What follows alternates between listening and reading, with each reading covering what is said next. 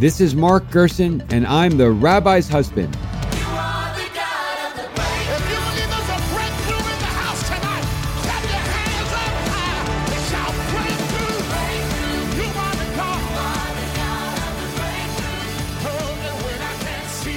Hello, thank you for tuning in. I'm Mark Gerson, and I'm the rabbi's husband. And here, as ever, to unearth the inspiring, instructive, and highly practical wisdom of a Torah passage with a fellow seeker of biblical truth. Today, I am delighted to be joined by Michael Medved, a legend in the world of American thought and political discourse. One of the first books I remember seeing around my house as a child was his Whatever Happened to the Class of 1965, which I believe was published in the mid 70s. I was born in 72.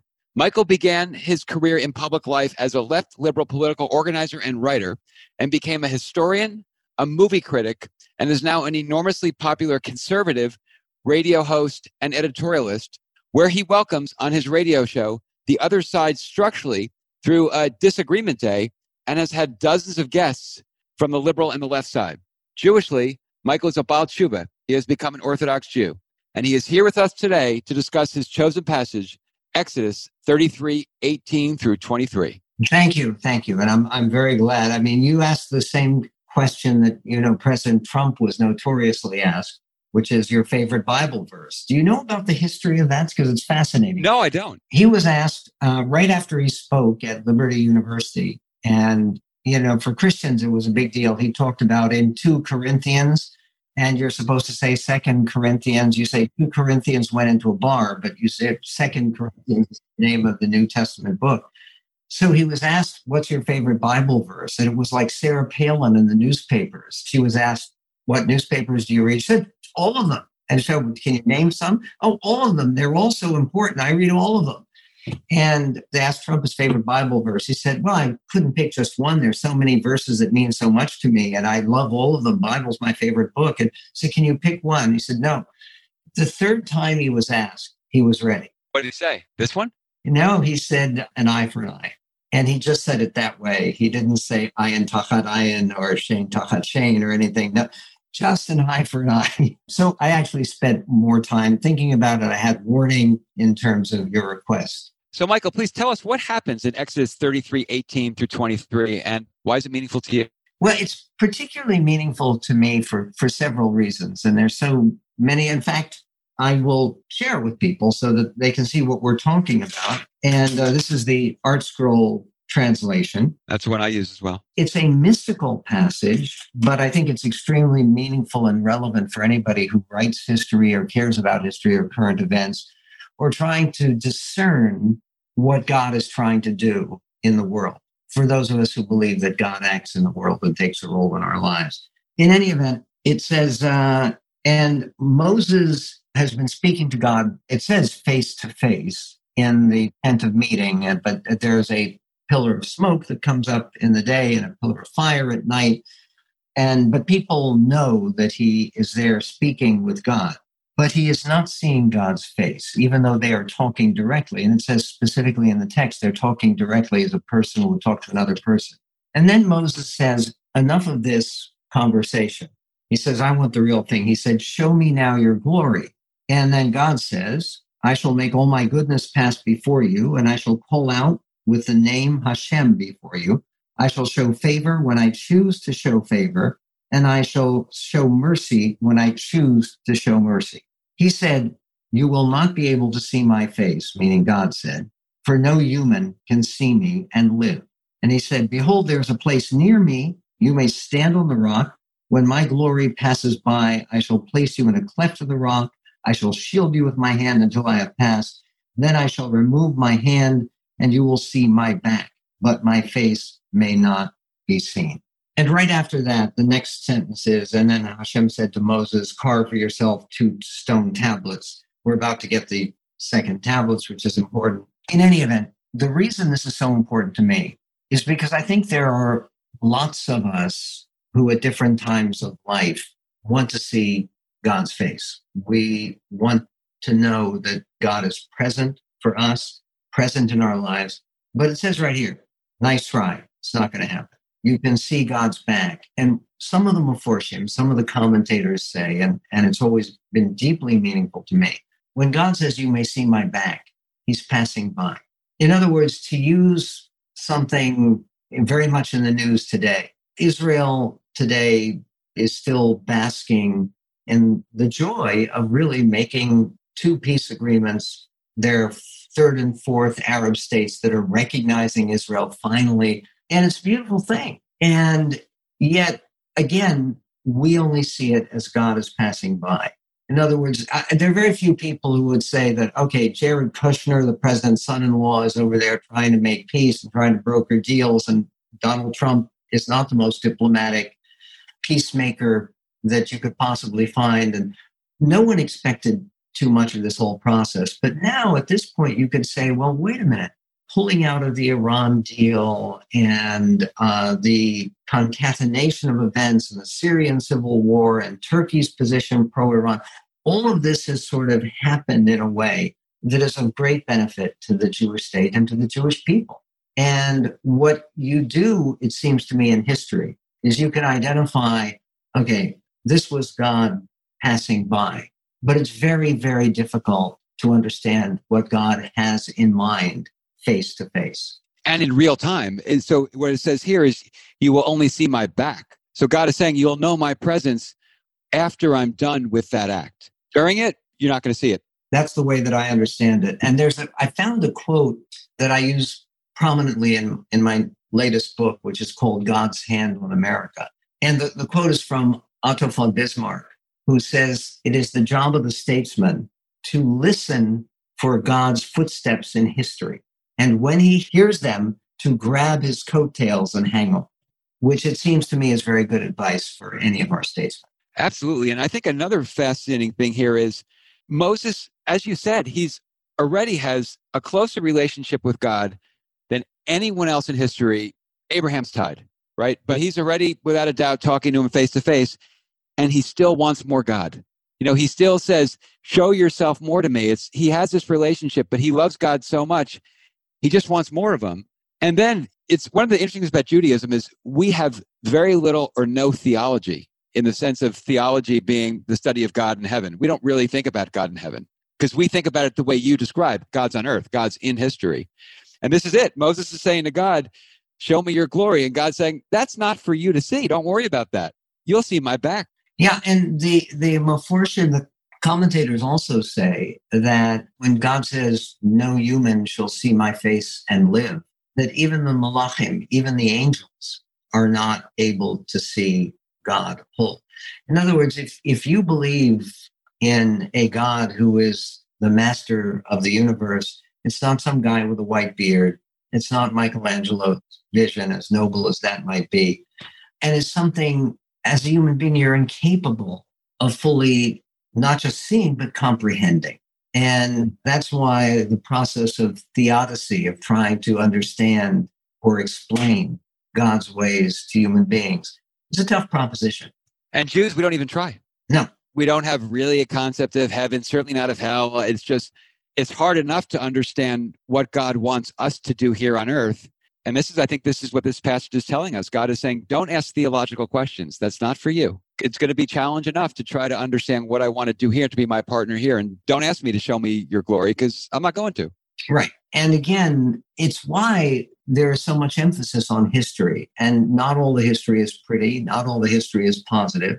A lot of the history is suffering. A lot of history shows Jewish people who are supposed to have a relationship with God behaving very badly. And the idea is, however, to see some kind of through line and to understand God's purposes.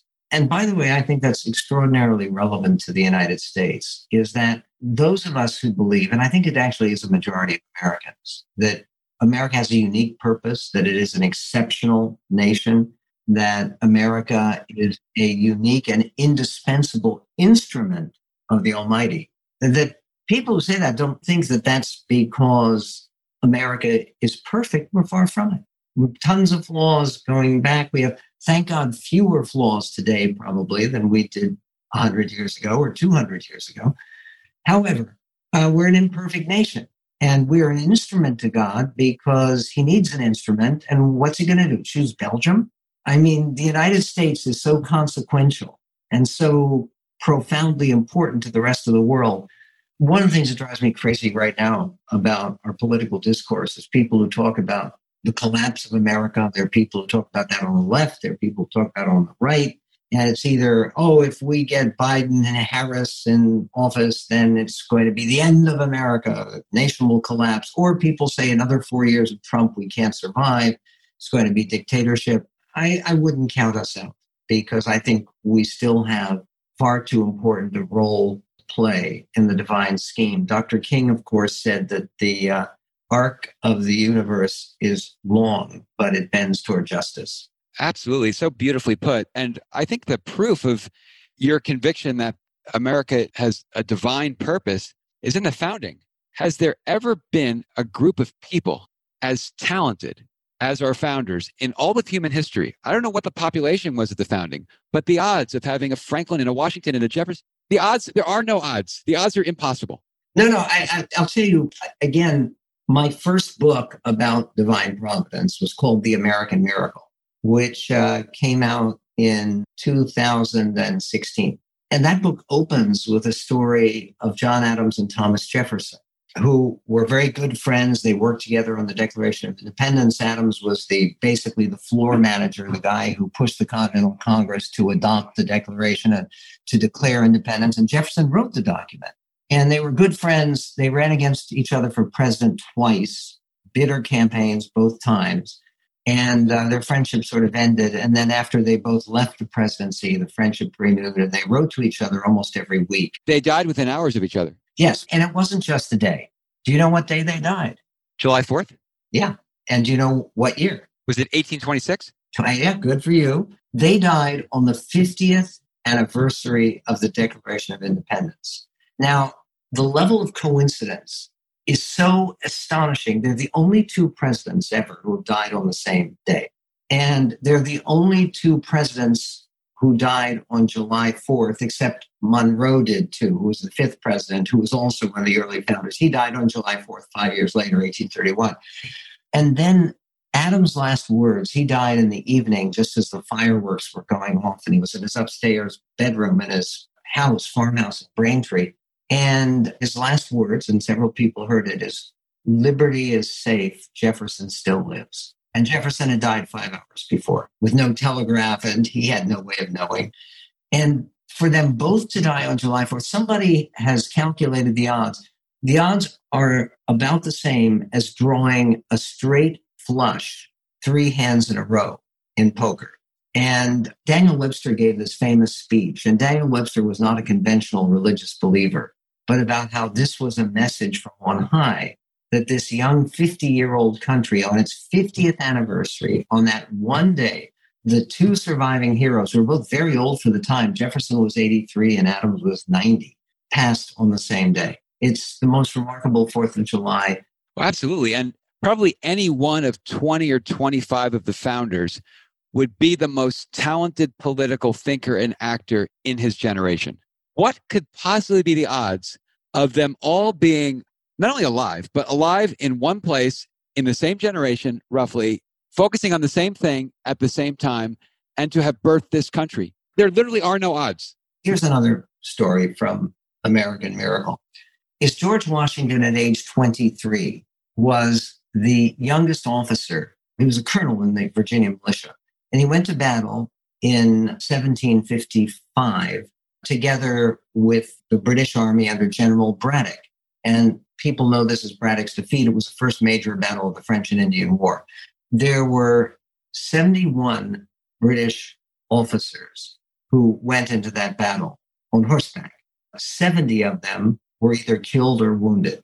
Washington had his hat shot off his head. He had his cloak pierced by two bullets. He had two horses shot out from under him, but no bullet scratched him. No bullet scratched him. And 70 of 71, he was the 71st, or was that somebody else? Yeah, I just mentioned he was not. He was he was actually one of the higher ranking people, and he was big. He was six three. So at the time, he was a giant, and he was riding on a horse, and everybody else gets shot around him, and two horses get shot underneath him. When he came home after the battle, which was a disaster for the British because almost everybody, General Braddock was shot and killed. Washington lived and he was uninjured. And when he came back, there was a pastor who later became president of Princeton University Presbyterian, who said, I think of our glorious youth led by one Colonel Washington, who I cannot but expect has been preserved by the Almighty for some signal purpose for his people. Approximately what year would he have said that? 1755. That was when Washington was 23. The president of Princeton said that in 1755? Yeah, but he wasn't president of Princeton yet. He became president of Princeton later. Yeah. But somebody of some authority and Yes, and then of course later in life there's unbelievable story of Washington right before the Battle of Brandywine. There was a British sharpshooter who had him in sight and there were a bunch of snipers who were up in a tree to try to pick off American officers. And they said that must be General Washington, who was the entire cause. And he didn't fire. And he was asked about it afterward. Why didn't you fire and win the war for us? He said he seemed like such a noble individual. It didn't seem sporting. A previous guest on the rabbi's husband is Logan Beirne, who's a Yale law professor and a historian of, of George Washington. And Logan made the point that, of course, de Gaulle said the graveyard is full of indispensable men. Washington was actually the indispensable man. Right, completely. Because without Washington, we don't win the Revolutionary War. Without Washington, there's no Constitution. He was the president of the Constitutional Convention, and he had this enormous prestige in 1787 because he had won the war. And so he also kept the convention together, kept it from flying apart to warring factions on issues like slavery. And then, of course, he was our first president who, remarkably, for eight turbulent years, keeping America out of world war. There was a world war going on between our former ally, France, and England, and our former mother country. And Washington kept the peace, set up the United States financial system with a pretty clever Secretary of the Treasury named Alexander Hamilton. And you're entirely correct. I think about that. We had 2.8 million people in uh, at the time of the Declaration of Independence. And you have George Washington, Benjamin Franklin, uh, John Adams, Thomas Jefferson, James Madison, Alexander Hamilton, Monroe, John Jay. Sure, you can name more, but just take those six old towering intellects. And really, and today, with a country of 330 million instead of 2.8 million, the best we can do is uh, Trump and Biden. It's Yeridat Hadorot is the Jewish term. It's the decline of the generations. Right. And this is so interesting as tying into the passage is that this is basically what God is saying is he's saying, forget about theology, forget about God in heaven. He's announcing, as you said, I'm going to be here with you on earth and you'll see me by my back. And then here we are, however many years after 1776 or 1787, realizing that God was present in Philadelphia. And if someone disputes it, let's have them go through the math. I mean, I, I believe one over 10 to the 50th power is considered zero. This is probably approaching by scientists. It's like that's just zero.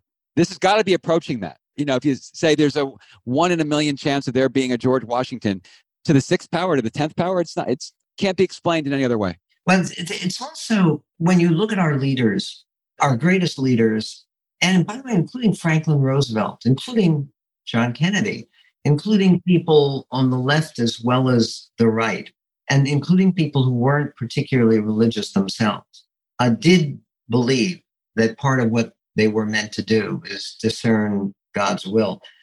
Uh, Franklin Roosevelt, again, an amazing story because Uh, he was on top of the world. He had just been nominated for vice president at the age of 39. He's a young man He was nominated for vice president in 1920. And he hadn't suffered from polio yet. This is in my new book. And President Roosevelt suffered from polio, and there are reasons why he would never have been president. And certainly, I don't think ever have been an arguably great president if he hadn't had the disease and the perspective that it gave him. And he knew it and he talked about it and he saw it as partially being led. And then the other aspect is Roosevelt, they used to, as you know, do the inauguration on March 4th, not January 20th. And the very end of February, he went on a fishing expedition with some Harvard buddies and he loved it. He was exhausted. He'd just been elected president. And in February of 1933, he's in Miami, Florida. And this crazy anarchist shoots at him from 10 feet away. He gets off five shots the shots. Roosevelt is immobile because he's paralyzed. He can't use his legs. He's sitting in the back of an open car from which he had just spoken to a big crowd in Miami in uh, Bayfront Park. And this guy, Zangara, uh, shoots at him. Now, he had stood up on a chair because he was a short guy. Zangara was only five feet tall, an anarchist bricklayer from New Jersey, born in Italy. And it is utterly remarkable that with five shots shot from that distance, Roosevelt is untouched. The mayor of Chicago, who had just been talking to FDR, Tony Cermak, died. He was killed. And one of his, allegedly his last words, it may not have been, but it sounds nice. He apparently said, better me than him. And then, then he gets up to speak to the country. The only thing we have to fear is fear itself. And he had just conquered fear because his response after this attempt on his life was so remarkable. He was concerned about people who were wounded. There were a total of three people who were wounded. Did you ever see any of that TV series, The Man in the High Castle? No. Okay, it's about what would have happened if the Nazis and the Japanese had won the war. It's an alternate history of the United States, basically. It's by Philip K. Dick. And what it's based on is Zangara hitting his target. In other words, if a lady from Iowa hadn't taken her purse and knocked his hand to the side, Roosevelt would have been dead. And what would have happened, he says, uh, Hitler would have won the war, everything because Roosevelt's running mate, who would have become president because they had just changed the Constitution, John Nance Garner, Cactus Jack, was an isolationist and absolutely never, ever, he was also very anti British. He would have never provided the key support for Great Britain. And there's a new book right now about the miracle of American rearming before the war. We went from a tiny army at the time of 200,000 to an army at the time of Pearl Harbor of 1.6 million. That was Franklin Roosevelt against much opposition, but recognizing it had to be done and save the world. And so it was th- this woman from Iowa who disrupted the shooter's motion Correct. He was standing on a chair and she hit his arm and then he had to steady himself. And then finally he was tackled by a bunch of people.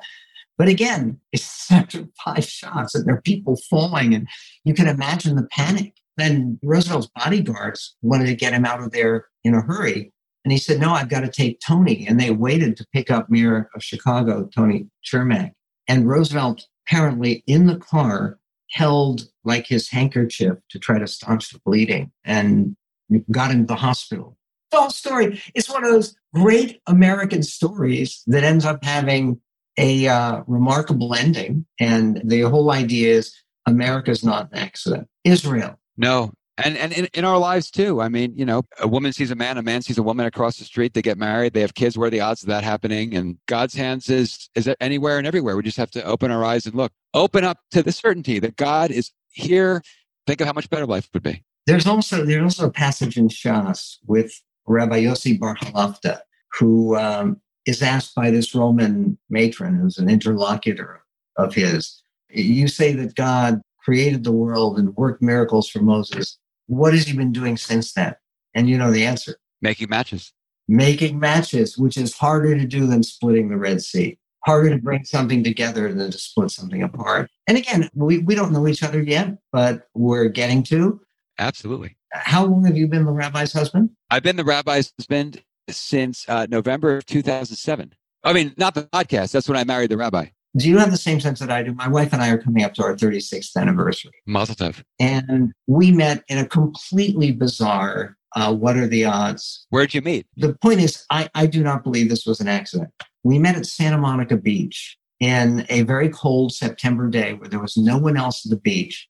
And I went out, I had a boogie board or a surfing board, and she was body surfing. And I went out into the ocean and and my opening line, brilliant, was, Well, what do you do that allows you to come to the beach on a Tuesday afternoon?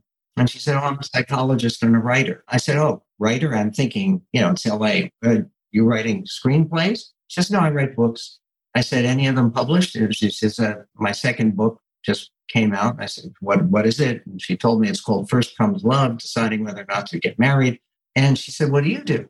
I said, I'm I'm a writer too. And she said, Oh, what have you written? And I said, Well, my fifth book is just coming out. And She said, and your books are, and I named them. And she says, Oh, you're Michael Medved, aren't you? And I said, Yeah. And I said, How do you know? She said, I reviewed one of your books for the LA Times. Wow. Was it a good review? No, and I remembered immediately. I said, You're not you're you're not that woman with the unpronounceable last name. You're not that Diane something. She said, Yes. I said, I remember there was the only negative review that book got. That's great. What are the odds? And that book, we met in 83, and that book had come out in 79. And again, literally the second time I saw her when I was invited over for tea, and first time, you know, in clothes, right? Because we were all off the beach. I knew, and you just know. I got engaged in nine weeks. Absolutely. You just know. Yeah.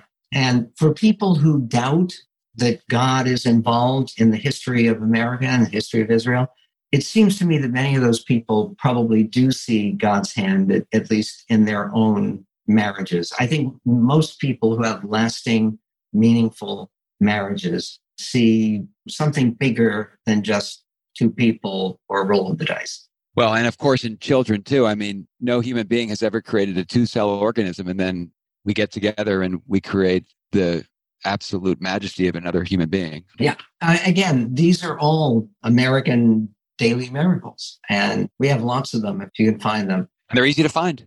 Einstein reputedly said, and it's uh, like a lot of stuff Einstein said, we don't know if really said it, but it's in Bartlett's. He said that there are two choices in life. You can see nothing as a miracle, or you see everything as a miracle.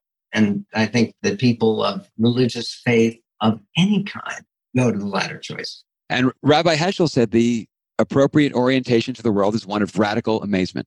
Right. Just be radically amazed At radical and perpetual amazement. Absolutely. That's right. Radical and perpetual. Well, Michael, thank you for such a fascinating conversation. I mean, this is why the Torah is so great because its truths keep coming. And how the Torah in, in your passage, Exodus 33 18, just shows us how God is in our lives today, in the lives of our country. Now, the concluding question always goes from one text, a sacred text of the Bible, to another text, which is that of Andre Malraux's 1968 book, Anti Memoir. And in the book, um, on the first page, he tells a story of, he said, I just ran into this man with whom I served in the war. And he said, this man had uh, become a parish priest. He said, he saved a lot of Jews and had become a parish priest. So I said to the priest, in all of your years of hearing confessions, what are two things you've learned about mankind? And the priest said, one, everyone is much less happy than he seems. And two, there is no such thing as a grown up person. So, Michael, in all of your years as such a leader and a pioneer in American public discourse, what are two things that you've learned about mankind? Learned about mankind, humankind, you're supposed to say. Humankind. Yes, there we go. One thing is that, and this relates to what we were talking about before, the biggest requirement for human success and happiness is partnership. And nobody achieves anything alone. And this involves not only children, family, it involves everything in business, uh, literary endeavors. And people can work alone for a period of time. But the crucial element for feelings of satisfaction and accomplishment is partnership. Then there's a there's something else that Heraclitus uh, said: character is fate. And I do think that there is an element here, and this is very controversial politically there's an element where people have a personality or a disposition. And when you're talking about the happiness that everybody seeks, there are people who will seize it. You know, there's that old story about the optimist versus a pessimist. The pessimist is somebody who, if given a pony, says, Oh gosh, I'm going to have to clean up all that horse poop. And the optimist is someone who, if given a room full of horse poop, will say, There's got to be a pony in there somewhere. That the temperament, character are very important in politics and happiness and making matches, which we are just talking about. My wife was a clinical psychologist and author in her own right, as we just said, by the she's now done seven books. Dr. Diane Medved cites a study which changed her life, which was she did her PhD dissertation on people making a, a decision to have or not to have children. And there's a massive study where they interviewed tons of people who had children and tons of people who never had children for whatever reason. And they had assumed that there would be a clear pattern showing that having children made people happier. It wasn't the case. And what was the case was temperament determined everything. In other words, for people who had a negative temperament, maybe they were blessed with three children, they never call me. They're such a disappointment. Uh, you have no idea the sorrows I get from my, my children. People are negative are going to react that way. And then people who are positive on the other side, well, it's true, we've never been blessed with children, but my husband and I had a chance to travel. I've had a chance to pursue my passions in life. That really a great deal depends upon maintaining the right and the positive attitude. And uh, especially when trials come, and they come to all of us. Now, do you think temperament is a choice? Like, can you choose to have a positive disposition or a negative disposition, or is it something you're born with? Because I think it's something that can be cultivated. I think it can be cultivated and developed, but I think that there are tendencies. There are people who are just a gloomy Gus. I mean, they just are. And no amount of, of success or money or anything else is going to make them happy. And then there are other people who are unassailably positive and optimistic. I mean, you read about some of the experience of some of the tzaddikim, some of the saints, righteous people in the camps. Uh, so, yes, I, I do think you're right. It can be cultivated. And by the way, and the Torah wants us to cultivate it. One of the other verses that I was talking about was the idea of Sever Panim Yafot, that you're supposed to maintain a positive face. That's right. The Torah, it wouldn't say that if it was just natural and you couldn't do anything about it. What would be the point of saying it? It says you should maintain, which means you can maintain. And if you don't have it, you can cultivate it. Yes. The two things that I've learned, oh, and thank you for asking about Andre Moreau, I would say the importance of partnership and particularly the importance of sustaining those partnerships of a positive attitude and as much as possible a grateful temperament because that's the one thing to cultivate things and this by the way gets us to what's so wrong in america right now is it's better to feel grateful than guilty. It's better to express gratitude than to gripe.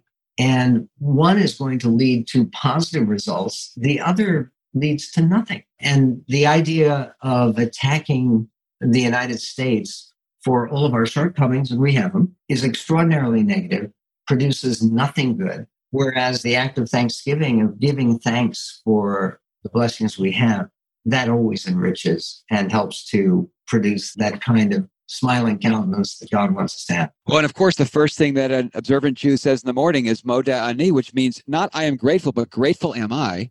The locution is as strange in the Hebrews and the English, but it's teaching us you should acknowledge the existence of gratitude before you acknowledge the existence of yourself. It should just define who you are, be the first thing you think about, and then go through the day. And also in the code of Jewish law and in some of the interpretations, the very first commandment, rise up like a lion for the service of the Lord. It doesn't say rise up and fetch or to talk about your, your aching joints or anything else that may befall you. And, and of course, at a time of pandemic and a time when we're in the midst of this very trying electoral season, there's all sorts of reasons to rise up like a lion, try to serve the Lord, and to do so by saying, Modeh Ani, grateful am I. Amen. Well, Michael, thank you for such a fascinating discussion and Happy New Year. Thank you. You too. Lashana Tova. I am sure that a lot of the the arduous stuff that we're all going through right now, smoke in the air here in Seattle, and a, a lot of real pain in our country at the moment. Next year at this time is going to be, regardless of politics, is going to be much better. God willing. Thank you. Well, thank you. you